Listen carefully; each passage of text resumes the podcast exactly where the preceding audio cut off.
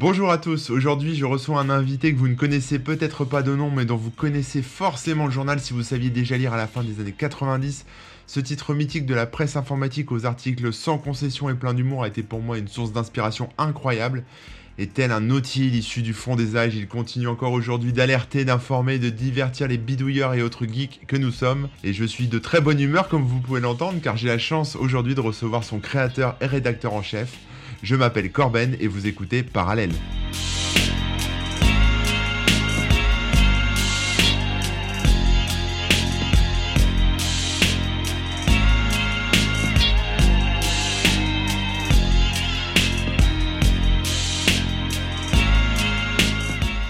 Bonjour Olivier. Bonjour. Alors écoute, je t'appelle Olivier, tu es euh, donc comme je le disais en intro, euh, rédacteur en chef, hein, je crois que c'est comme ça qu'on dit, hein, tu sais moi la presse je connais pas bien, donc c'est directeur de la publication et rédacteur en chef du, du magazine, le, du journal même, le virus informatique, c'est ça? Ouais c'est ça. En, en fait c'est, je, je, résume, le directeur de la publication c'est la personne qui assume les risques lorsqu'il a des, des, problèmes juridiques. Hein. Et rédacteur en chef c'est le métier. D'accord, donc c'est le gilet pare-balles et après il y a le métier quoi. D'accord, ok, bon bah très bien. Alors Olivier, avant de te présenter, je voudrais que tu me donnes ta météo intérieure. Ah, c'est un peu difficile en ce moment-là. Je reviens, euh, j'ai passé, j'étais pour les fêtes en France, euh, j'ai trop mangé, donc je suis un peu malade. Et en plus, je suis arrivé en Estonie et il y a un gros écart de température. Euh, je suis arrivé, il neigeait quoi. Et, bah, Le moral est bon quand même ou... Bah c'est un peu douloureux, ça empêche un peu de, de, de, se concentrer pour le travail, etc. Mais mais ça va, je tiens le choc. Ok, d'accord.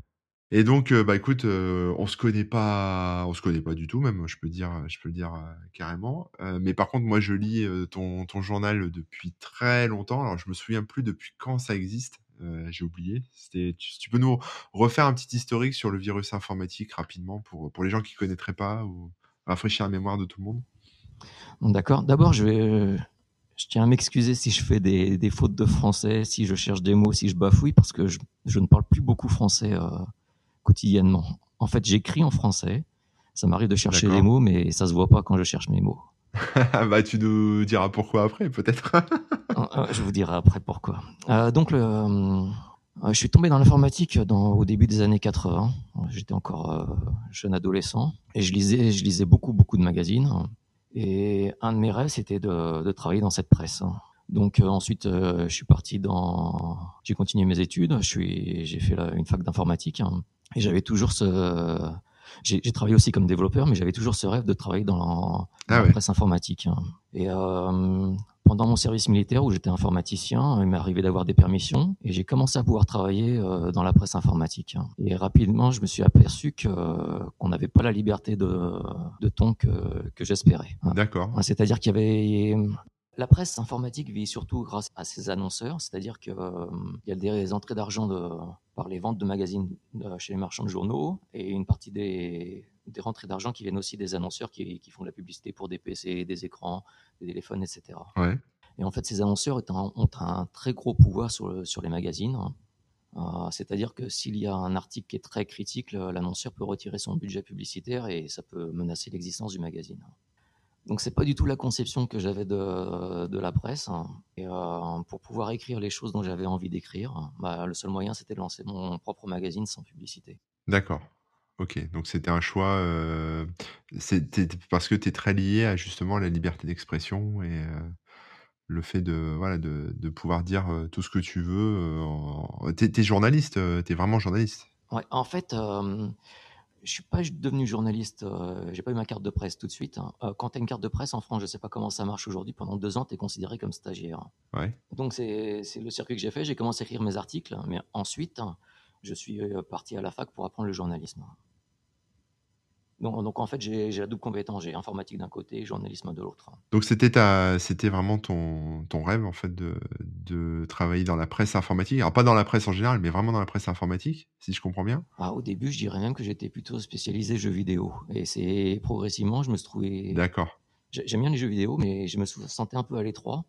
Et euh, donc je me suis intéressé un peu plus à l'informatique de manière générale.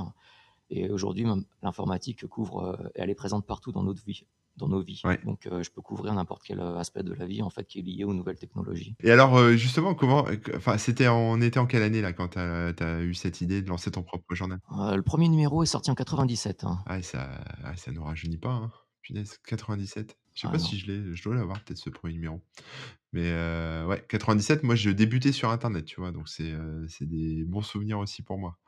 Et alors, justement, lancer un journal papier à l'époque, ça se faisait facilement? Enfin, moi, j'ai aucune idée de comment on fait, hein. Moi, je suis vraiment, quelqu'un qui fait que du web à 100% même si j'ai beaucoup d'amour pour, tout ce qui est, livres, magazines et cetera et comme toi, quand j'étais gamin, j'étais fasciné par, par tout ça, tous ces, ces productions, ces magazines et cetera. Heu, mais alors comment comment est-ce que tu as démarré? Tu avais quel âge? Heu, tu as démarré comment? Enfin, ça ça m'intrigue beaucoup, en fait. Hem, j'avais quel âge? Heu, quand j'ai monté la boîte, j'avais 25 ans. Ouais, tout jeune. Heu et dé au début, il fallait réunir les fonds pour, heu, pour lancer le magazine parce que j'ai j'ai au début, j'ai cherché, à convaincre d'autres éditeurs, mais aucun n'était intéressé par le par le projet. Ouais. Donc heu, pour financer le le magazine, ce que j'ai fait, j'ai lancé un CD-ROM. À l'époque, on avait comme tu disais, ouais, c'était les débuts d'internet, hein et grâce à internet, j'ai réalisé une compilation de de shareware sur le, sur la thématique des émulateurs. Pour le consommateur, ça présente un intérêt, c'est que ça lui évitait des des gros frais de téléchargement et donc avec la vente de de ce CD, j'ai pu avoir assez réunir assez d'argent pour, heu, pour payer l'imprimeur pour le pour le 1er numéro. D'accord, ouais. Mais les choses n'étaient pas réglées encore parce que la plupart des imprimeurs n'étaient pas intéressés par le magazine, même si je payais cash, hein. Finalement, on a réussi à trouver un imprimeur qui était OK et donc ça s'est fait comme ça. Mais, hem, comme tu me disais, aucune idée de comment créer un magazine et moi, à l'époque, eh bah, c'était pareil, je je savais pas du tout. D'accord. Ce que j'ai fait, j'ai contacté des des des journalistes dont j'aimais bien les articles, hein, des gens qui avaient qui étaient un un peu plus expérimentés que moi. Heu, donc je lisais les articles dans les années 80. Heu, il y avait aussi des dessinateurs comme Bruno Bellamy qui était, heu, qui était déjà actif dans les années 80 et Bruno a aussi écrit quelques articles, hein. Mais, concrètement, pour lancer le magazine, on savait pas du tout comment fallait faire, hein. Ouais. Donc c'est petit à petit, j'ai réussi à réunir des informations, j'ai lu un article dans un magazine qui s'appelait Job Pratique, hein. L'article faisait seulement 2 pages, mais il y avait au moins les explications, heu, au niveau des formalités parce qu'il y a pas mal de dépôts administratifs, judiciaires et cetera à faire. Heu, j'avais contacté les NMPP qui est devenu Presstalis depuis. Ils m'ont un peu expliqué aussi comment il fallait faire pour la distribution et puis, heu, progressivement comme ça avec, les différentes briques se sont mises en place et on a lancé le 1er numéro. Alors moi, j'ai l'impression que depuis je lis le Virus Informatique, même, la la nouvelle version même qui a enfin en fait que rien n'a changé. C'est toujours le même esprit, le même ton, heu, la même, heu, mise en page évidemment. Pourquoi ça? Enfin, tu vas m'expliquer, mais le ton initial que tu voulais donner à ton magazine, au-delà de la liberté d'expression et de enfin d'être libre et d'avoir ton propre, heu, journal, c'était quoi un peu la ligne éditoriale, ce que tu t'étais fixé, au départ? Alors au départ, c'était un petit j'étais lecteur de Hebdogiciel, hein, donc heu, je pense que Hebdogiciel m'a beaucoup inspiré. D'ailleurs, heu, Karali, heu, on a réussi à le convaincre pour nous rejoindre au début. Puis la ligne éditoriale, je dirais que c'est un peu un mélange de du Canard enchaîné, heu, de Que choisir, 60 millions de consommateurs et ouais, des publications comme ça. L'idée, c'était de défendre le le consommateur en publiant les informations qu'on n'aurait pas pu publier dans d'autres magazines. Et d'ailleurs, le le 1er numéro a été conçu comme ça, c'est-à-dire qu'il y a eu des articles qui ont été écrits pour d'autres magazines, heu, d'informatique, hein, qui n'ont pas pu être pris et on les a publiés dans dans le Virus, hein. Et ils avaient pas été pris justement à cause de ces problèmes de d'annonceurs, de sponsors et cetera ou ça n'avait rien à voir? Ouais, tout à fait. Il peut y avoir aussi, hem, une autocensure des rédacteurs, c'est-à-dire qu'eux eux-mêmes savent que s'ils envoient ça, ça sera pas publié. À l'inverse, hein, il y a une chose que j'ai oublié de mentionner, c'est que si on voulait parler d'un produit qui nous intéressait beaucoup, mais pour lequel il n'y avait pas d'annonceur, c'était très difficile de caser l'article dans un magazine, hein. Heu, dans le 1er numéro de Virus, par exemple, on a parlé de, hem, du risque PC. C'est un, heu, un des premiers ordinateurs à base de microprocesseurs ARM, heu et personne n'y croyait à ce moment-là, donc c'était très difficile d'en parler. Ouais. C'était un peu pareil pour, heu, pour Linux. On était fervents supporters de Linux depuis le le début et le reste de la presse était plutôt, sur Windows. Ouais, je me souviens de ça aussi. Moi, j'ai toujours beaucoup aimé le ton, heu, bah, du Virus en général, hein, heu, y compris les illustrations, Merci. de Bruno Bellamy. Non, non, mais c'est vrai, c'est quelque part, enfin, voilà, bon, les gens qui nous écoutent, savent que j'ai un un blog, depuis aussi beau beaucoup d'années et bah, quelque part, en tout cas, au début de mon site, maintenant il y a il y a eu un peu de changement, mais au début de mon site, j'avais beaucoup cet esprit-là aussi, et je pense que le Virus, ça fait partie de mes, je sais pas, de mes influences, quoi, on va dire. Euh, au début, mais tu dis au début, mais t'as changé ensuite? Ouais, forcément tu changes parce que enfin, tu vas me dire, tu pas obligé de changer, mais moi je pense que ouais, j'ai évolué, ouais, ça a changé. Alors après, ça a changé en bien, en mal, et cetera, je sais pas, mais ce que je veux dire, c'est que les sujets sont plus les mêmes. Même l'informatique a, évolué. Là, je regardais, j'ai acheté le, dernier numéro là, du virus informatique. Il y a des articles. C'est ça qui m'impressionne aussi avec, avec ton journal, c'est qu'en fait, il y a des choses j'ai l'impression de me retrouver en 97 en fait sur les articles. Euh, et je dis pas ça euh, de manière euh, en mal. Hein. je dis ça en bien. C'est-à-dire que j'ai vu là, tu, dans le dernier numéro, ça parle encore de déverrouiller des, des DVD avec des contenus, des contenus érotiques dedans. Mmh, mmh. ce qu'il y avait déjà à l'époque, ce qui, ce qui était marrant, parce qu'il y avait ce côté un peu, je déverrouille des contenus qui sont censés être chiffrés, mais qui ne le sont pas, donc c'est des bidouilles, etc. Enfin, il y a un truc un peu sympa. Et je savais pas que ça existait encore, ça, que ça se faisait encore, tu vois. Et toi, t'en parles encore, enfin, en tout cas, c'est encore dans le journal. moi, ce que je vois, et j'ai du mal à je, cherche moi tout ça, ces, petites choses à bidouiller, ces astuces, ces, ces choses pour que les gens reprennent un peu le, contrôle. Et quand je trouve euh, ça, c'est de l'or pour moi et, je continue à, faire des articles dessus. Mais j'ai l'impression que c'est beaucoup plus rare, alors qu'à l'époque, il y avait tout cette, euh, cet esprit bidouilleur. Euh, on détourne les trucs, on essaie de trouver, voilà, on met les plus les mains dans le cambouis. Maintenant, en tout cas, moi, j'ai beaucoup plus de mal à, trouver ça. Alors, il y, a encore Linux, heureusement, qui permet de faire pas mal de choses et de bidouilles, mais, mais d'une manière générale, on va dire, tout ce qui est un peu astuce de, astuce de barbu et bidouille et, et, aller voir un peu ce qui se passe sous le capot, ça reste. Enfin, ça, ça c'est un peu tari. Enfin, c'est mon sentiment, quoi. Et donc, j'ai beaucoup de mal maintenant. Alors, moi aussi, après, j'ai changé. Il y a des sujets dont j'ai parlé beaucoup, beaucoup de fois et maintenant, je vois plus forcément l'intérêt d'en parler, tu vois. Euh, donc, euh, quelque part, euh, je, passe à autre chose, tu vois. J'évolue dans les sujets. Mais c'est vrai que sur ce noyau dur de, sujets qui étaient propres au virus ou même à moi au début, en tout cas, moi, en tout cas, je me suis un peu tari là-dessus, ouais. J'ai pas peur de le dire, hein, mais voilà. Je trouve que ça, c'est plus dur à trouver. Mais quand j'en trouve, je suis, je suis content, tu vois. Je suis de retour comme en 97, tu vois ce que je veux dire. Enfin, tu vois, mais j'ai du mal maintenant. Mais peut-être que toi, tu as un secret là-dessus. mais je pense que c'est pas toi qui a évolué, en fait, c'est le marché. Peut-être. Je me souviens au début des années 80, quand je lisais la presse informatique, hein, il y avait des articles techniques qui expliquaient comment fabriquer son ordinateur. Donc de A à Z. Donc on, il nous expliquait le, transistor, puis ensuite euh, le microprocesseur, la programmation en assembleur, etc. Et c'était possible de tout comprendre de A à Z. Aujourd'hui, tu me demandes de fabriquer un PC, pas de, pas de l'assembler, mais de, la, de le fabriquer, j'en suis incapable. Et c'est plus possible de bidouiller de la même manière qu'on faisait avant.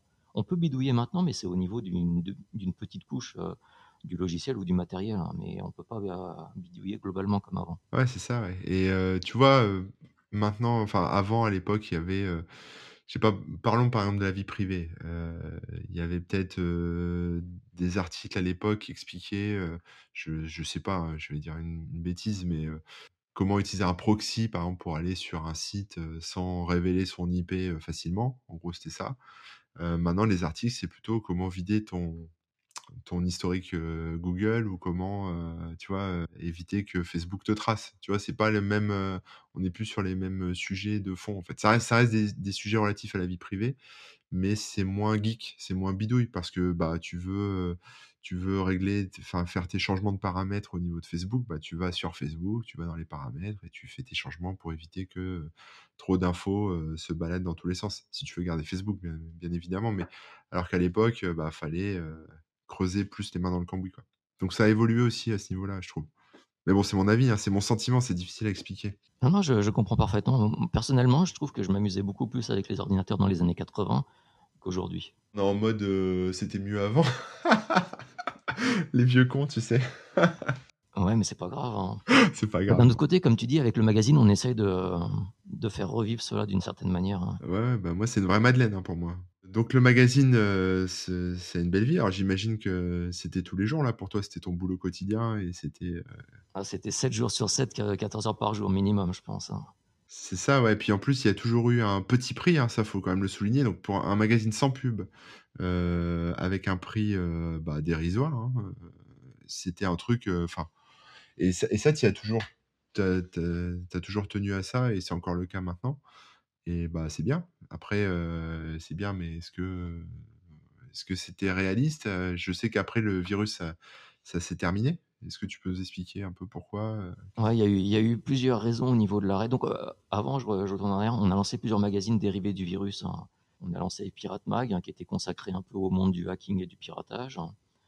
les puces informatiques, qui publiaient des petites annonces et aussi des articles sur les vieux ordinateurs des années 80 déjà et Pocket Magazine qui était consacré aux consoles de poche, hein. Et donc au début des années 2000, on a eu pas mal de problèmes administratifs, etc., notamment sur, euh, sur Pirate Mag, hein. c'est-à-dire que la commission paritaire des publications et agences de presse, qui dépendait à l'époque du, Premier ministre, nous avait reproché de, faire de l'incitation euh, au piratage et à d'autres délits. En fait, c'était pas du tout le cas, c'est-à-dire que par exemple, on avait démontré techniquement qu'il y avait une faille de sécurité, euh, même plusieurs failles de sécurité dans, dans la carte vitale, et l'administration n'a pas du tout apprécié. Et bien sûr, notre, notre article, c'était pas L'objectif n'était pas d'inciter tout le monde à pirater la carte vitale, mais de montrer aux gens qu'il y avait un problème et qu'il fallait le corriger. Et tu donnais des détails euh, sur la procédure ou pas? On, donnait les détails, mais en, fait, c'était comme si tu présentais une, photocopie d'une carte vitale papier, euh, d'une carte de sécurité sociale euh, sur papier à un médecin. Ça, ça, aurait eu la même valeur, en fait. Hein. D'accord. Donc, il faut vraiment que le médecin soit complice hein, pour que ça puisse passer. Donc, ouais, donc tu as eu des ennuis à ce niveau-là avec, euh, c'était avec la justice, en fait, c'est ça? Ouais, C'était avec, l'administration, mais euh, pour régler le problème avec l'administration, il fallait passer par la case justice. On est parti au Conseil d'État, et le problème, c'est que le Conseil d'État, avant le Conseil d'État, j'ai jamais eu les, les documents administratifs hein, où c'est expliqué ce qu'on nous reprochait. Donc, quand tu sais pas de quoi tu es accusé, tu peux pas te défendre. Et du coup, bah, on a perdu. Ah, super D'accord. Ok, donc du coup, tu dû. Ça, c'était sur Pirate Mag ou c'était sur tous les magazines? Ah, C'était sur Pirate Mag. Sur Virus, on a eu un autre problème, c'est qu'on a eu des retards de publication. Ah, parce que, comme, euh, comme tu t'en doutes, faire un magazine sans publicité à l'intérieur qui est, qui est vendu pas cher, ça, ça suppose qu'on n'a pas tous les moyens dont on voudrait. Et du coup, c'était. On a eu des retards de publication et ils ont été sanctionnés. Ah d'accord, il y a des sanctions. Quand tu es en retard dans ta publication, c'est pas toi qui décides, quoi. Tu es sanctionné. Ouais, tu es sanctionné. La, loi, c'est que tu as 4 magazines par, euh, par as le droit à 4 numéros de magazines par an. Et si tu ne sors pas les 4 magazines, tu es sanctionné. Ah, waouh. D'accord, je ne savais pas ça. Ok. Et euh, je te donne un exemple. Il y avait, c'est, arrivé au moment, il y a eu le rédacteur en chef euh, qui a eu un, accident. Il était tombé d'une mezzanine, il n'a pas été disponible pendant quelques temps. Et quand tu as un des cadres du magazine qui est, indisponible, forcément, ça entraîne des retards. Et même des choses comme ça, ça n'a pas intéressé l'administration. D'accord. La loi, c'est la loi. Ouais. D'accord, ok. Donc, du coup, le enfin, du coup, tu as mis euh, ta société en arrêt? Ouais, j'ai arrêté la société. Ensuite plusieurs des rédacteurs avaient déjà quitté la France, ils étaient partis dans, différents pays, euh, ah ouais. la Belgique, la Suisse, le Japon, etc. Et euh, ils étaient un peu dégoûtés du fonctionnement des choses en France, et comme eux, je suis, je suis parti. Et alors, t'es parti où? Je suis parti en Belgique, pardon. Et ensuite, euh, je suis devenu, je, vais dire un, gros mot pour, pour les puristes, je suis devenu digital nomade. En fait, il faudrait dire nomade numérique. Hein. Nomade numérique, ouais. Travailleur sans pays fixe. Ouais, sans pays fixe, Exactement. Et donc, euh, mon objectif, dans un premier temps, c'était de relancer les magazines, mais en ligne. D'accord.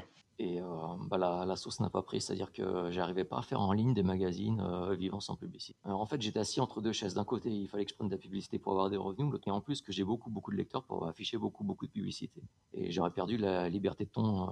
Ça, on peut en parler, hein, mais. je ne partage pas ton avis là-dessus. Bah, ah, la, situation a, un, peu, un, peu, évolué. Maintenant, je pense que ça serait possible de faire un, un magazine qui vit en ligne de ses lecteurs, mais quand tu vois euh, des publications comme Next Impact, par exemple, c'est vraiment très difficile pour eux. Donc, je suis pas encore certain de. Parce que je te décrivais, c'était mon expérience. On, a eu quelques problèmes, par exemple, des régies qui ne payent pas ce qu'elles doivent. Hein. Euh, il y a eu une grosse montée des bloqueurs de publicité aussi, ce qui, qui ont fait que les revenus commençaient à, chuter considérablement. On a eu aussi un problème avec euh, Google qui nous a demandé de supprimer des pages et ça commençait à faire trop.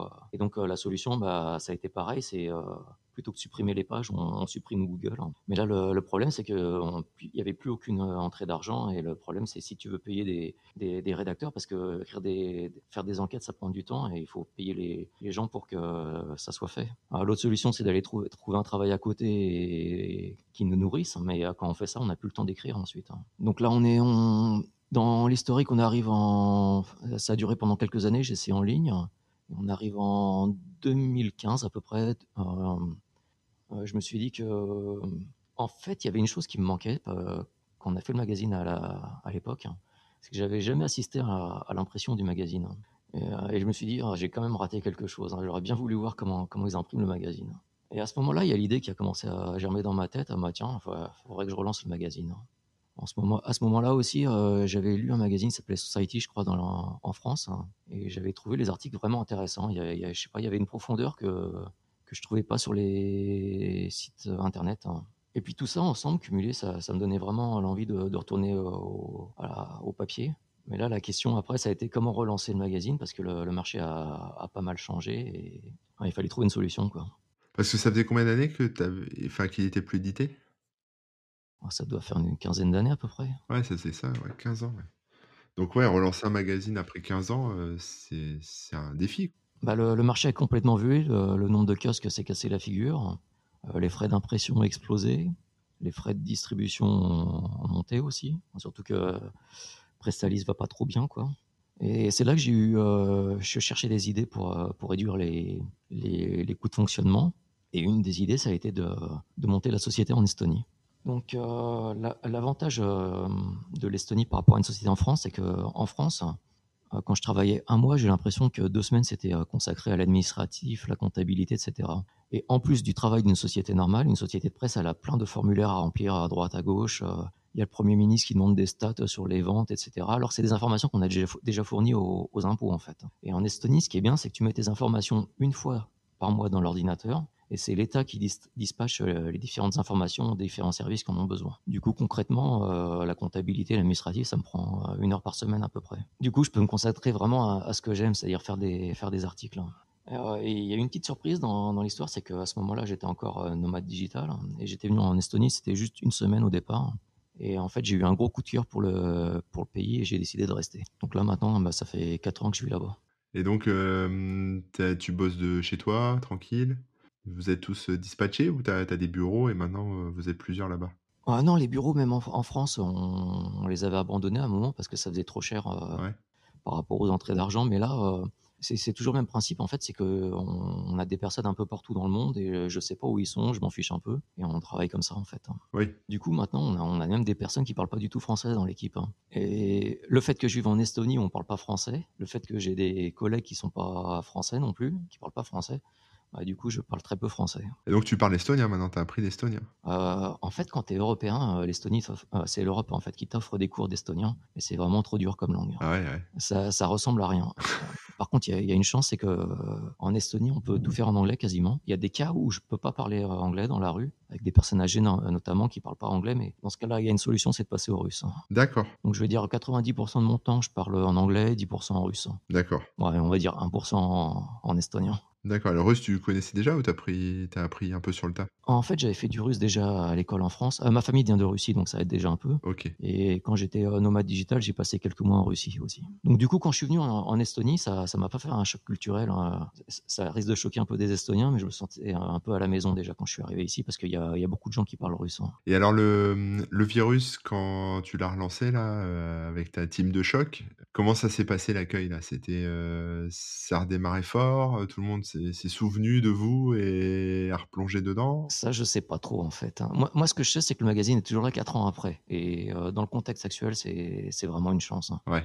Parce que tu, on regarde les statistiques des magazines, en général, euh, c'est moins 10% par an, moins 5, moins 10% par an. Et nous, on a de la chance, c'est que ça, ça croît progressivement. Et euh, même encore, de temps en temps, je vois des messages sur Facebook ou Twitter, des gens qui, qui s'aperçoivent que le magazine est revenu. Mais 4 ans après. Donc je pense que tout le monde n'est pas encore au courant. Ouais, puis les gens mettent de moins en moins les pieds chez les marchands de journaux aussi. Hein. Ouais, bah c'est ça. Mais d'un autre côté, en vendant chez le marchand de journaux, malgré les frais d'impression, malgré les frais de distribution, on arrive à s'en sortir. Alors qu'en ligne, j'arrivais pas. C'est complètement paradoxal, mais c'est comme ça. Ah, c'est fou. Hein. Et toujours en maintenant ce prix à 2 euros. Quoi. Ouais, le prix, ça fait, je crois, 17 ans qu'on l'a pas touché. Mais là, la, solution, c'est en partie l'Estonie, parce que du coup, en frais administratifs, il y a quasiment rien. Beaucoup de gens pensent que l'Estonie, c'est un paradis fiscal, que l'impôt sur les sociétés, c'est de 0%, etc. Mais c'est totalement faux. Faut pas croire ce que vous lisez sur les sites internet. Hein. Ça marche comment alors, en résumé? En, résumé, l'impôt sur les sociétés est de 20%. 20%, d'accord. En France, pour une société comme la nôtre, je pense que ça serait 15%, quelque chose comme ça. Donc c'est plus qu'en France? C'est plus qu'en France pour une petite société. Par contre, l'avantage, c'est qu'on peut reporter l'impôt. C'est-à-dire que s'il n'y a pas de distribution de bénéfices, mais que l'argent réinvesti pour le pour que la société grossisse, il n'est pas imposé de suite. C'est vachement bien parce que du coup, ça permet de bah, faire de développer sa société sans galérer parce qu'en France, euh, lancer une boîte déjà c'est dur. En plus, euh, la maintenir à flot, euh, c'est dur aussi parce qu'il faut payer les faut payer l'URSSAF et compagnie. Et il y a plein de boîtes qui coulent juste parce qu'il faut payer les impôts et ils n'ont pas fait de rentrée juste avant. Bah, là, on a l'équivalent de l'URSSAF. Hein. Mais comme je te disais tout à l'heure, c'est on met une fois pour toute l'information dans l'ordinateur central et c'est l'URSSAF local, entre guillemets, qui se débrouille. Hein. une fiche de paye, ici, j'ai jamais vu de fiche de paye parce que tout est dans l'ordinateur. Et euh, normalement, je crois que c'est trois lignes le montant brut, la cotisation patronale, la cotisation euh, salariale et le montant net. Hein. Donc il y, a une simplification à ce niveau-là. Par contre, au niveau des, du montant des cotisations, je pense qu'on est autour de 50% à peu près. Donc il n'y a, pas une grande différence avec la France, je pense. Par contre, c'est vrai qu'au niveau de, l'impôt, le fait que l'impôt sur le bénéfice soit reporté dans le temps, ça permet à de nombreuses startups de commencer dans le pays. Et c'est pas pour rien que je pense que, le, que plein de sociétés comme TransferWise, euh, Bolt, Skype ont été, ont montées et ont du succès depuis l'Estonie. Et d'ailleurs, est-ce qu'on a besoin d'être physiquement présent en Estonie pour monter sa boîte? Je crois pas. Hein. Ah si, tout à Ah non, on peut lancer euh, une société euh, en Estonie euh, et la gérer totalement en ligne. Ça, c'est faisable. Par contre, l'Estonie a des conventions fiscales avec d'autres pays. C'est-à-dire qu'un Français qui vit en France, qui monte une société en Estonie, bah, la société estonienne sera imposée selon les règles françaises. Le problème, c'est que ça sera facilité en Estonie, mais la partie française sera soumise aux règles françaises. Donc, il y aura quand même les formulaires à remplir en France. Hein. Ah ouais, d'accord. Donc, tu, tu gagnes pas forcément en termes de gain de temps euh, non plus? Non. Euh, L'Estonie a lancé quelque chose qui s'appelle l'e-résidence, qui permet de, notamment de monter une société à distance comme ça. Ça présente un intérêt, ça, pour une personne, par exemple, qui vit dans un paradis fiscal ou qui est nomade digital. Hein. Et pour un Français, non, il n'y aurait pas d'avantage. Hein. Euh, je vais te poser une question, c'est peut-être indiscret, tu n'es pas obligé d'y répondre, mais entre pendant la pause du virus informatique, tu faisais quoi? Bah, En fait, il n'y a pas eu de pause. Euh, j'ai continué en ligne. Hein, mais... il n'y a pas, vraiment pas eu de pause. Je pensais que tu avais euh, fait une pause, après euh, lancé en ligne et après relancé en papier. non, non, non, non. En fait, il y a certains moments, c'était vraiment difficile. Donc, j'ai eu, des, j'ai eu d'autres emplois à côté. Mais c'était vraiment annexe. Hein. En fait, c'était juste pour. J'essayais de limiter au, au, maximum les emplois annexes pour pouvoir me consacrer au virus et aux autres magazines. Hein. Donc, par exemple, notamment, j'ai donné des cours euh, dans des écoles d'ingénieurs, des choses comme ça. Tu nous as parlé un peu de ta vision de la presse euh, actuellement, mais d'une manière plus générale, que ce soit en termes de vie privée ou nouvelles techno, euh, ta vision en fait de, de maintenant, de ce qui se passe, de, de tes centres d'intérêt, de comment tu vois que ça évolue, c'est un peu quoi là-dessus? Je veux dire, c'est un, un, cauchemar. C'est un cauchemar, c'est vrai? Ouais, non, parce qu'au début, il y avait un livre qui s'appelait 1984 et tu avais un peu un, Big Brother et, qui, espionnait un peu tout le monde. Et, là, en ce moment, tu as des affaires qui explosent de tous les côtés, tu as l'impression que tu es espionné de, tous les côtés en même temps. C'est pas une personne qui t'espionne, c'est tu as plein de sociétés partout sur la planète qui t'espionnent en fait. Et je pense que c'est un cauchemar parce que c'est de pire en pire. Ouais, ouais, c'est alors moi c'est mon sentiment aussi. Après, euh, moi ce que je me souviens, c'était euh, enfin c'était au moment euh, des révélations de Edward Snowden. Euh, ce dont je me souviens, c'est que bah, des gens comme toi ou même comme moi ont, gueulé entre guillemets déjà sur ça euh, bien avant euh, qu'on apprenne l'existence d'Edward Snowden. Et moi, en tout cas, tout le monde me disait genre mais arrête, t'as fumé la moquette, on n'a rien à cacher, on s'en fout. Enfin, tu vois, c'était c'était genre ouais. Peut-être, mais enfin, c'était pas concret en fait. Tu vois ce que je veux dire? C'était quelque chose peut-être c'est possible, mais, mais en fait, tu as craqué Manu, c'est pas, voilà, c'est pas, c'est pas le cas, quoi. Tu es parano. On me disait souvent ça, t'es parano. Et après, il y a Edward Snowden qui a déboulé, qui a, bah, qui a arrivé avec des preuves, en fait, hein, de, tout plein de choses, et encore que d'une partie. Hein. Et puis après, on enchaînait sur les, ouais, sur les scandales avec Facebook, avec tous ces trucs-là.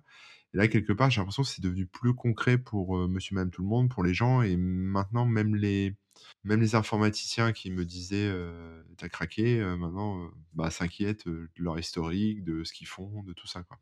T'as, as senti ça un peu comme ça? Est-ce que tu as senti un peu ce côté je prêche dans le désert et puis d'un coup, en fait, tout le monde est au courant et c'est une réalité? Je suis mesuré là-dessus. En, fait, c'est pas si nouveau que ça parce qu'en 90, autour de 97, hein, il y avait déjà l'affaire Échelon avec les mails qui étaient espionnés sur Internet, etc. Ouais. Et même déjà avant ça, il y avait Promis dont on parle dans le numéro de pirate dont on a parlé tout à l'heure. Euh, ça, ça fait depuis les années 70 à peu près que ça. Donc je résume en, deux mots. En fait, au départ, Promis, c'était un, logiciel qui permettait de relier les ordinateurs de justice aux États-Unis et qui permettait de, faire une recherche pour savoir quel juge a traité quelle affaire, quel policier, quels étaient les prévenus, etc. à l'époque, les ordinateurs n'étaient pas connectés et ça permettait de, retrouver plus facilement des, informations. Et, ce logiciel, ensuite, a été modifié par les services secrets américains et il a été offert dans des ordinateurs piégés à d'autres pays. Donc ça permettait aux, États-Unis d'espionner d'autres pays avec un, cheval de Troie en fait. Et euh, à l'époque, déjà quand on parlait de ça, les gens euh, disaient tu prêches dans le vide, etc. Et euh, il y a quand même eu des, procès autour de, cette affaire qui ont confirmé que ça s'était bien déroulé. Oui, non, je dis pas que ça n'existait pas en fait. Ce que je veux dire, c'est que Ce genre de choses, c'était, ça visait des gouvernements, ça visait des, des, diplomates. Non, ça visait pas les gouvernements parce que c'était les, les, fichiers de, de, la population qui étaient ciblés comme ça. Ah, d'accord, ok. Il y, y, a eu, par exemple, aussi des organismes qui servaient à faire de la compensation, c'est-à-dire que tous les, tous les transferts bancaires, ils passaient par des ordinateurs qui étaient piégés de, la, de cette façon-là. Donc même toi, si tu faisais un virement à l'étranger, par exemple, tu étais potentiellement, potentiellement touché. Et ce que je veux dire, en fait, c'est que l'histoire se répète seulement. Et même aujourd'hui, il y a encore des gens qui, continuent de dire euh, ah, ça ne me concerne pas, euh, c'est pas mon problème, j'ai rien à cacher. Mais ce que ces personnes n'ont pas compris, c'est par exemple, euh, je donne, un, exemple imaginaire. imagine qu'il y a une fuite dans un système de, informatique qui concerne les données médicales. Bah, c'est une mine d'or pour des assurances parce qu'elles peuvent savoir que telle personne ou telle personne a déjà eu telle maladie dans le passé et du coup, bah, elles ne sont pas obligées de l'assurer. Donc ça peut vraiment toucher n'importe qui. Ah oui, totalement. Mais j'ai l'impression que tant que c'est pas concrètement dans la vie des gens, ça se manifeste pas physiquement, j'ai envie de dire, tu vois? tant que ça sera leur sera pas arrivé personnellement de se faire jeter d'une assurance, parce que l'assurance leur a dit, bah, j'ai vu que sur Twitter, tu as mis des photos ou sur Instagram, tu as mis des photos où tu mangeais des frites, toute la journée, donc on t'assure pas parce que tu manges trop gras, tu vois? Tu vois un peu ce que je veux dire Ouais, tout à fait. Et de toute façon, c'est enfin voilà, c'est comme ça. Hein. Et puis, euh, donc toi, tu penses que ça, ça, ça empire tout ça? Ou c'est juste euh, parce que maintenant les gens sont plus informés, donc forcément euh, les affaires éclatent un peu plus? Non, non, ça, ça, empire et c'est à cause de la technologie en fait. Hein. Parce que je te donne un exemple, il y a, il y a, 30, je sais pas, il y a quelques dizaines d'années, à la sécurité sociale par exemple, tout était sur papier encore. Donc, euh, une fuite de données, à la limite, ça concernait euh, quelques pages. Hein. Euh, aujourd'hui, maintenant, tout est sur des serveurs informatiques, parfois qui sont mal configurés en plus, donc bah, c'est plus dangereux. Et alors, qu'est-ce qu'on peut faire? T'as des idées? Bah, Il faut déjà sensibiliser les gens pour pas qu'ils publient n'importe quoi sur les, sur les réseaux sociaux. Surtout que maintenant, les impôts euh, espionnent. Il hein, faut le savoir. Je le dis aux gens qui nous écoutent maintenant. Attention, ça a été acté que euh, si vous étalez trop votre niveau de vie et que si ça colle pas avec ce que vous payez comme impôt, euh, voilà, le, Trésor public peut jeter un petit œil et, et venir après fouiller un peu plus dans, dans vos comptes, quoi. Donc, il euh, faut le savoir. Ah, là, je vais relativiser ton information. Maintenant, ce qu'ils peuvent faire, c'est de la pêche au gros. C'est-à-dire qu'avoir des outils qui font de l'intelligence artificielle et qui vont piocher des informations. Oui, ça va encore plus loin. C'était déjà possible pour eux, par exemple, s'ils suspectaient quelqu'un d'avoir fraudé le fisc, d'aller sur une page euh, Facebook, de voir qu'il était en, pris en photo dans une Ferrari et, et de lui demander des comptes par rapport à la Ferrari, par exemple. C'était déjà possible avant, ça. Oui, ça, ça, il le faisait, mais de manière anecdotique. Et maintenant, c'est, c'est comme tu dis, de la pêche au gros. Donc, c'est euh, des logiciels qui vont brasser de la data H24, quoi. Et l'autre problème, c'est qu'on n'a pas, personnellement, j'ai pas forcément confiance dans les, dans les logiciels qui vont piocher des données. Parce que je suppose que tu es programmeur comme moi et tu sais que des fois il y a des bugs. ouais. Des, fois, tu, je sais pas, tu programmes un réseau neuronal et il se passe des, des effets de bord que tu n'as pas prévus. Et... C'est vrai. On verra bien, écoute, euh, où est-ce que ça nous mène. Et alors, à part euh, les nouvelles techno, à part euh, la presse, ta vocation, tu consacres un peu ta vie au virus informatique quelque part. Ah, ouais, c'est ma vie, mais par contre, j'essaie de faire ça un peu plus léger qu'à l'époque, parce qu'à l'époque, c'était, comme je te disais, 7 jours sur 7, plus de 14 heures par jour. Et maintenant, j'essaie d'être, d'avoir une vie un peu plus équilibrée pour tenir plus longtemps. D'accord. Alors, concrètement, ta vie équilibrée, ça, alors, ouais, moi, juste pour une petite parenthèse, euh, effectivement, quand on travaille beaucoup, euh, au bout d'un moment, ben, on burn out, ou on se fatigue, ou on se dit, euh, en fait, il n'y a pas que ça dans la vie. J'imagine que tu fais attention à toi. et que ça serait quoi un peu tes conseils pour les gens qui, du coup, bossent beaucoup, n'ont pas forcément une bonne hygiène de vie Qu'est-ce que toi tu fais Qu'est-ce qui t'intéresse, etc. bah déjà, à l'époque, je faisais quand même du sport. Hein. J'en fais toujours, tous les jours. Bien. Tu fais quoi? Bah, Ça dépend. Je vais à la piscine, à la musculation, je cours. Euh, je fais un peu ce qui se passe. Hein. Déjà, on, a le mythe de l'informaticien qui mange des pizzas, etc. Euh, ça m'arrive, mais c'est, je suis plutôt, euh, je sais pas, j'aime bien les brocolis par exemple. D'ailleurs, des fois dans, dans des articles, on s'amuse à, glisser, manger des brocolis de manière entre parenthèses comme ça. Donc à ce niveau-là, j'aurais pas trop de conseils à. J'ai pas eu d'évolution à ce niveau-là. Par contre, c'est vrai qu'il faut faire attention au, burn-out. Hein. Et aujourd'hui, je pense qu'on a, on a trop d'informations qui tombent. Euh, c'est-à-dire qu'on est saturé euh, d'emails, de, notifications euh, sur les réseaux sociaux, etc., d'informations de tous les côtés dans les médias. Et je pense que bah, c'est bon de déconnecter un peu. Et tu y arrives? Euh, ouais, j'y arrive. Bah, je, pense que tu as fait pareil, toi, parce qu'à un moment, tu étais plus présent sur Twitter, c'est-à-dire que tu suivais beaucoup de monde. Je crois que tu as pris pas mal de recul aussi. Non, mais moi, j'ai fait pareil que toi. Moi, j'ai, moi, j'ai burn-outé. Donc, je me suis dit, bon, bah, ça va plus, quoi, tu vois. Il faut que je fasse quelque chose. Donc, euh, du coup, je, je, me suis mis au sport. Enfin, j'ai fait plein de trucs. Euh, faire attention à la bouffe, mieux s'organiser par rapport au boulot, relativiser aussi par rapport au boulot. Enfin, plein de choses comme ça. Et ouais, j'ai fait du ménage aussi parce qu'en fait, je me suis rendu compte que t'as beau te mettre à la méditation, faire du sport, bien manger, etc. Si derrière, t'as ton téléphone, ton smartphone ou ton ordi qui t'envoie des, notifs toutes les 30 secondes pour te dire va voir ci, va voir ça, il y a un mail urgent à gérer, etc. Tu décroches jamais, en fait, tu pètes un câble. Ça, ça, ça, continue, ça règle pas le problème. Et ouais, c'est pour ça que sur le, le smartphone, bah, j'ai écrit un bouquin là-dessus d'ailleurs, mais j'ai essayé de prendre un peu mes distances avec le smartphone et ça peut s'appliquer aussi à l'ordi. Euh, ça marche pas tous les jours, hein, je dis pas que c'est parfait, mais mais il y a des petites habitudes qu'on peut changer. Et, l'idée, c'était ça, c'était de, de, réduire ça. Et moi, j'étais beaucoup, je suis beaucoup touché en fait par tout ce qui passe, comme tu dis, en termes d'information, notamment ben, l'information, on va dire grand public. Tu vois, autant l'information tech, informatique, etc. Je peux m'en gaver, ça va pas me toucher le moral, si tu veux. par contre, voir ce qui passe dans la presse généraliste enfin la presse d'actu sur, je sais pas, la politique, la guerre, les violences policières, les, faits divers à la con, à gauche, à droite, de meurtre, de tout ce que tu veux. En fait, quelque part, ça, ça impacte sur mon moral, même si je m'en rendais pas forcément compte. Et les gens que je suivais, qui sont bah, des amis, des connaissances, des gens que j'apprécie, qui partagent plein de trucs sympas, etc., euh, bah, aussi ça. Et moi aussi, hein, même encore maintenant, parfois, je relais des choses qui sont pas très positives, mais du coup, ça fait beaucoup trop quoi et j'ai pu je, supporte plus en fait donc du coup j'ai unfollow tout le monde. Voilà donc je suis passé de je sais pas je, devais suivre 200 ou 400 personnes un truc comme ça sur Twitter et j'ai arrêté quoi. Je, suis à un compte ou deux mais c'est c'est que mes comptes à moi quoi. C'est même pas Twitter ne m'apprend rien en fait. Je lis que mes notifications un peu comme je lis ma boîte mail quand les gens m'envoient des messages quoi mais c'est tout je vais mixer deux sujets dont on a parlé, euh, la vie privée et euh, les notifications. En fait, j'ai pas de smartphone. Hein. J'utilise toujours un, vieux téléphone. Un Nokia? Le même genre, ouais. Euh, l'avantage, c'est que bah, comme j'ai pas de données dessus, euh, quasiment personne peut m'espionner à part l'opérateur s'il veut. Et euh, j'ai pas de notification. En fait, c'est-à-dire que c'est moi qui suis maître de mon temps. C'est quand je veux avoir les notifications, bah, je vais sur l'ordinateur. Sinon, je suis pas au courant de, ce qui se passe. Hein. j'ai constaté depuis que je suis en Estonie, je regarde plus la télévision. j'ai pas les, les chaînes d'actu, style BFM, etc. J'essaye de pas rester connecté sur Twitter toute la journée non plus. Euh, et du coup, j'évite. Euh, en fait, c'était une perte de temps et ça faisait rentrer de la négativité un peu dans, dans ma vie. Donc j'essaie de, de, prendre du recul, d'être euh, bah, plus de créer quelque chose. Hein. Et souvent sur Twitter, c'est beaucoup de bruit, des, des, gens qui râlent, qui interprètent mal des choses, mais derrière, et ça manque de réflexion. C'est un constat que je partage hein, totalement.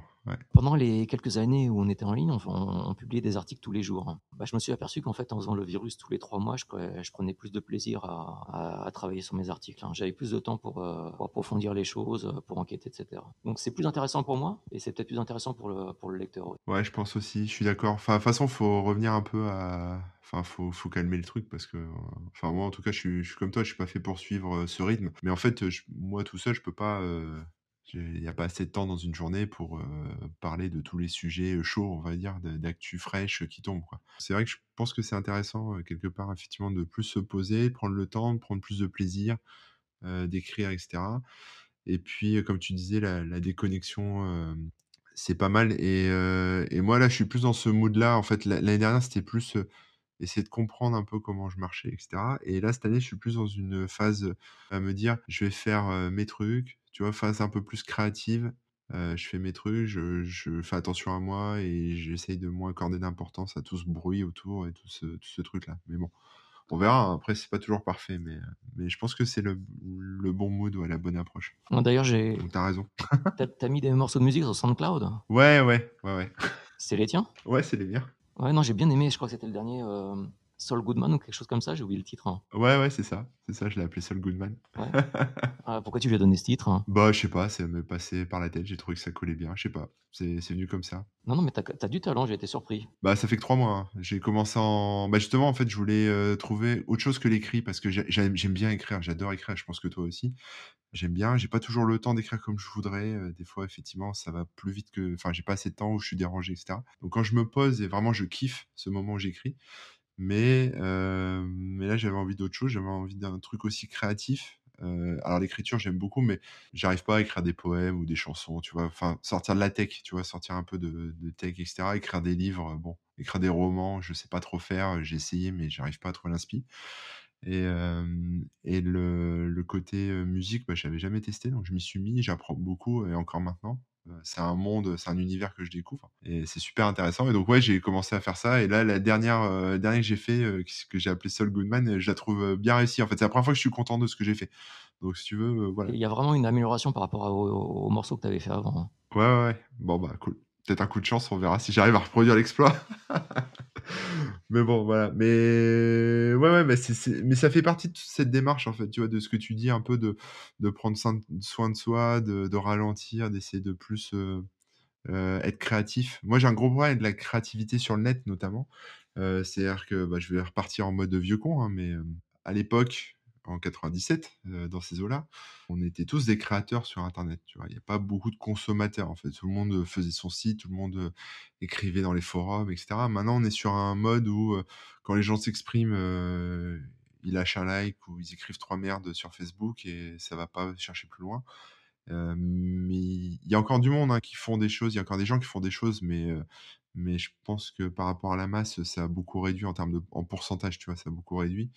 Et les gens qui fabriquent des choses, qui montent des sites, qui créent des choses, des contenus, qui écrivent, qui font de la musique, font de la vidéo, etc. Euh, il y en a de moins en moins, quoi. Et ça s'appauvrit, en fait, quelque part. Enfin, c'est mon sentiment. Hein. Peut-être tu devrais faire comme nous, qui sommes retournés au papier. Hein. Pour ta musique, tu devrais faire des cassettes audio, des vinyles. Hein. ouais, peut-être. Mais euh, le papier, euh, tu sais, quand j'étais gamin, je faisais du papier aussi. Je, au collège, je faisais mon magazine et je le, je le photocopiais moi-même et je le distribuais à mes potes. Mais le papier, c'est quelque chose qui est, enfin, qui est super intéressant même pour l'écrit, mais, mais quelque part, je sais pas, ça prend encore trop de temps. Moi, j'aime bien ce côté un peu immédiat, tu sais, de, de faire quelque chose et de le shooter tout de suite, de, de le donner tout de suite aux gens, tu vois. J'ai pas la patience, en fait, comme toi, de travailler pendant trois mois sur, sur un, journal et puis de le faire imprimer et ensuite de le sortir. c'est trois mois pour un journal, mais des fois, il y a des enquêtes, elles prennent plusieurs années. Ouais, bah, ouais, encore plus, ouais. ouais. Ce que je peux reprocher à la presse informatique actuelle, alors toi, je te mets un peu à part parce que c'est tes propres enquêtes, etc. Mais globalement, moi, quand si tu vas acheter, quand tu vas acheter un magazine informatique lambda dans le commerce, enfin chez le, le buraliste, ça n'existe plus quasiment ça. Ah, il y en a encore, hein, mais. Je suis passé dans un kiosque la semaine dernière, c'était. Euh, ah parce que j'étais, euh, j'étais en France pour les fêtes et c'était. Euh, il y avait quasiment plus rien en kiosque. Ouais, peut-être, je sais. Enfin, il n'y a pas grand-chose, mais globalement, c'est soit de l'actu périmé, enfin, de trucs que moi j'ai vu il y a six mois, quoi. Enfin, en gros, c'est ça. soit des astuces qui sont pompées bah, sur des sites d'astuces comme le mien ou d'autres. Hein. soit des, des trucs que j'ai l'impression d'avoir déjà lu la même chose depuis des années, tu vois. Enfin, mais après, voilà, c'est. Je pense que les gens y trouvent encore leur compte, puisque ça doit encore se vendre. Mais, mais je sais pas. ou sinon, c'est comme je te disais, c'est les annonceurs qui font vivre le magazine. Ouais, c'est possible. C'est possible. je voudrais savoir, Olivier, du coup, comment tu fais toi pour t'informer, que ce soit à titre personnel ou même dans le cadre pour trouver des sujets pour le virus informatique comment est-ce que tu procèdes Comment est-ce que tu fonctionnes pour t'informer en termes de, news tech, de, sujets tech? Bah, je lis forcément ce qu'écrivent nos, nos concurrents. même aussi si j'aime pas trop, je suis obligé de passer du temps sur Twitter pour voir les, sujets qui émergent. Et à côté de ça, il y a des, lecteurs qui, nous font remonter des, informations qu'on qu'on n'aurait pas pu avoir autrement. D'accord, mais tu t'informes plus sur de la presse euh, américaine, euh, globale au niveau monde, plus française? Alors, la, la presse française, je, je lis plus trop. euh, je lis la, la presse globalement dans le monde. D'accord. Je voudrais savoir, est-ce que tu aurais une recommandation de site, de livre, de, de musique, de choses qui, à recommander bah, aux gens qui nous écoutent?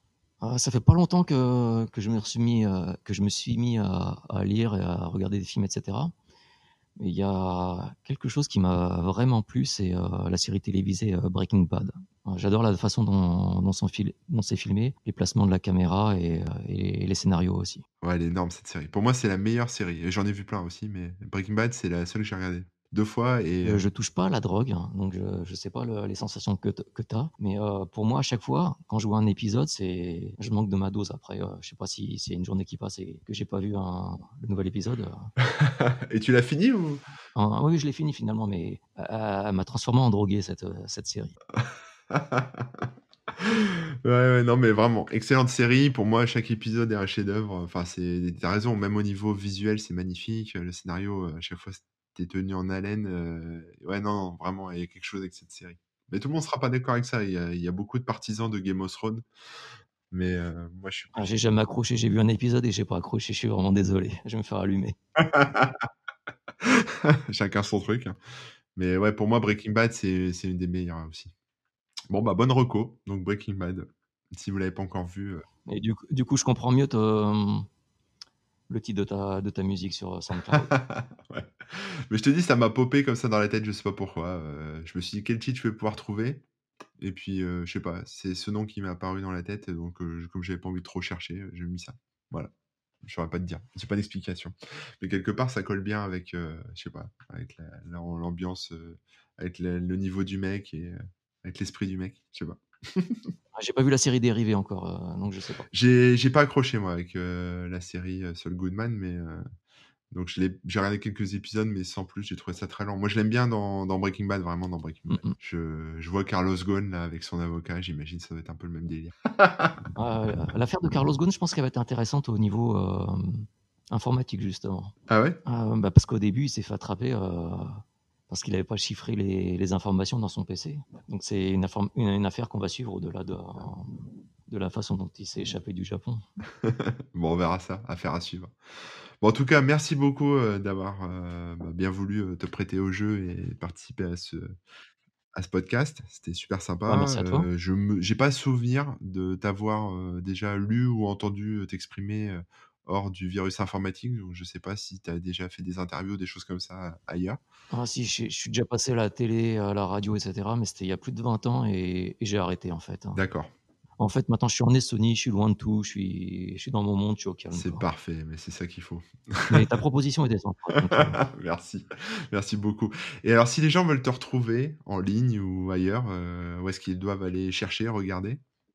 Euh, bah, si les gens veulent, veulent me retrouver, je pense que le plus simple, c'est dans le magazine euh, Le Virus Informatique. On publie un peu sur le site internet, acbm.com, mais il y a, il y a vraiment très peu de, de contenu par rapport au magazine. Et Twitter un peu?